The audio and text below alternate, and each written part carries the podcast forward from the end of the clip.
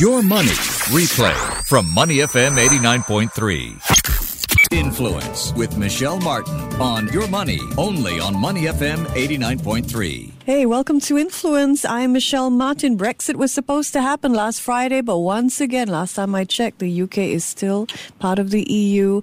The UK, though, is entering its third election campaign period in four years. UK Prime Minister Boris Johnson has apologized for failing to deliver his do or die pledge to leave the EU by October 31st. Mr. Johnson also blamed Parliament for hindering his Brexit plan, saying an election is the only way to break the deadlock. So, joining me now to help us make sense of Brexit, where we are in this all, is His Excellency Patrick Bourne, the Irish ambassador to Singapore. How are you doing this morning? I'm good, and I'm glad to say Ireland's doing well. We're still in the European Union. We don't have any general elections coming up, and all is well and calm and stable in my country. That's good to know. Mr. Ambassador, are you a gambling man? What do you think the odds are that Brexit will go through in the next few months? Oh, no gambling. No comment on gambling in Singapore, Michelle.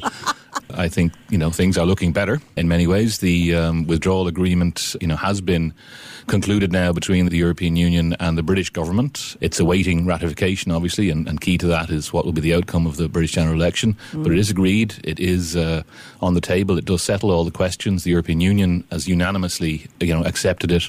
Ireland is happy with it, and we're ready to go ahead and implement that agreement as soon as the British Parliament, you know, can ratify it.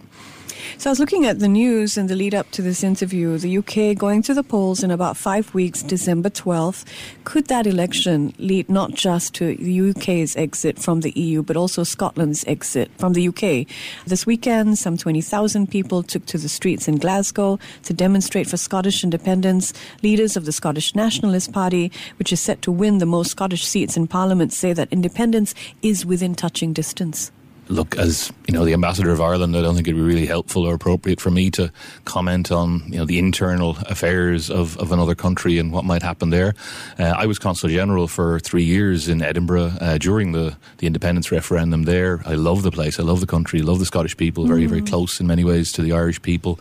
Um, you know, we will always remain friends and close with all parts of the United Kingdom. I think whatever the outcomes of the various debates that are going on. But leaders from Ireland and Scotland will hold talks uh, to launch a bilateral review of Scotland?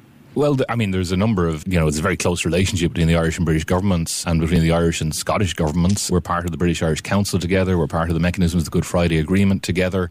Uh, you know, as, as I said, I was there at the, the forefront of that relationship for many years. It's it's part of a very long, ongoing process. There's nothing unusual or new in uh, in Edinburgh and Dublin, uh, you know, talking to each other. Mm.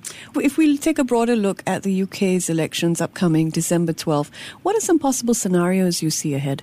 Well, again, I'm conscious not to comment too much on affairs within another country, but you know, I think the permutations and combinations are, are, obvious and are being you know commented upon widely. You know, Boris Johnson could certainly return with a majority of some magnitude.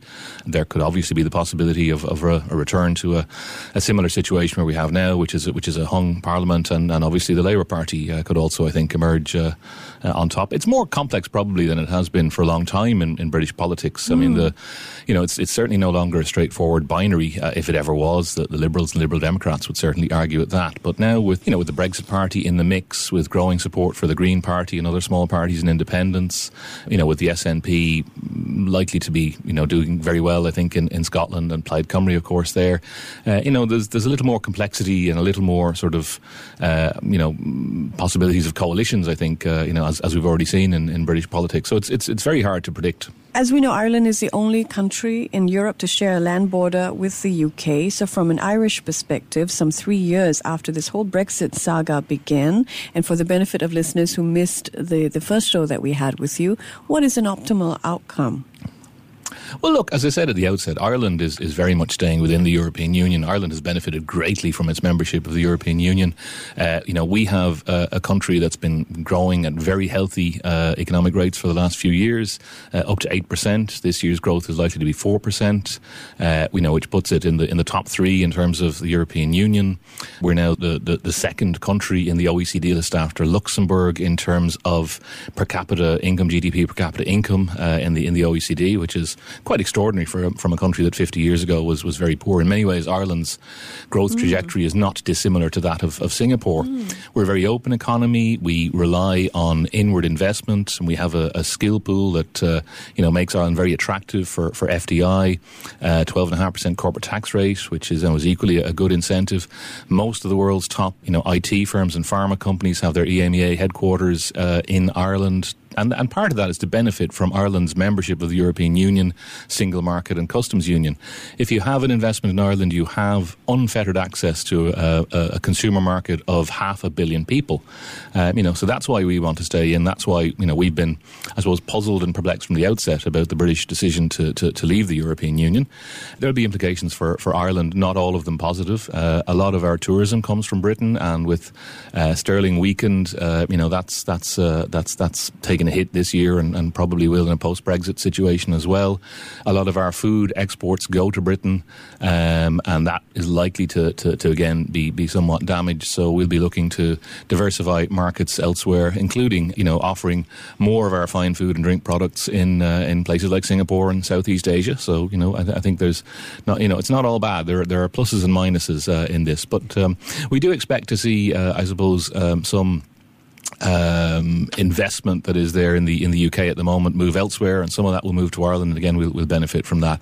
But the most important consideration for us from the outset has been protecting the peace process uh, in in Northern Ireland, the integrity of the All Ireland economy, uh, and you know that, that that that fragile peace process that has been built up, and the confidence and trust between the communities in Northern Ireland, which could have been really badly affected by a hard exit uh, mm. or, or, a hard border, uh, and you know, I, thankfully, I think the um, the agreement that was reached, I think, you know, ad- addresses a lot of those issues and uh, and uh, you know should uh, should avoid that happening.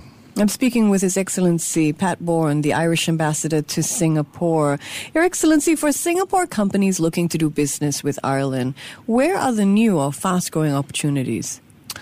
Well, again, I'd say the, the Irish economy and the Singaporean economy have many similarities. Um, we're very much uh, a services driven economy, but also a very high tech driven economy in Ireland now. A lot of the high end of the value chain innovation in um, in in uh, in technology, including in fintech. We have a big delegation coming for the fintech festival here in Singapore next week. Uh, that's one of the really strong areas in Ireland, and that's an area where there's there's obvious scope for partnership. Um, you know, artificial intelligence. Uh, you know, some new technologies around nanotechnologies, uh, biotech, medtech. There's some great opportunities there where Ireland is very much the leading edge within, I suppose, Europe or or, or the Western Hemisphere, and where Singapore has has similar um, capacities. Uh, so there's great great scope for collaboration there. Um, Ireland is a is a very um, uh, lucrative tourism market, and I know you know some uh, indeed uh, quite a number of Singapore companies have invested in hotels and uh, and leisure resorts and facilities and so forth in Ireland, uh, and and there are good returns to be had there.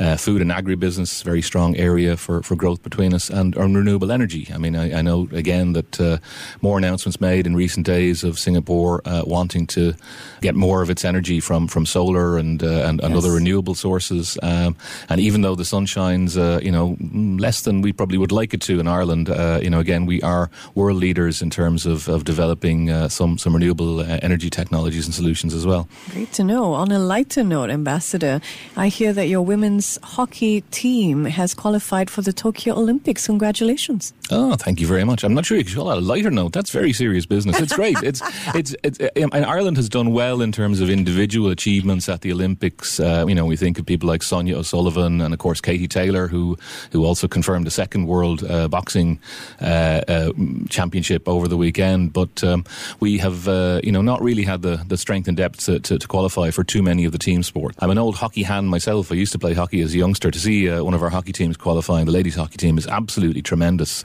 I've been proud to welcome the Irish netball team here in Singapore over the last couple of weeks, the Irish water polo team here in, over the last couple of weeks.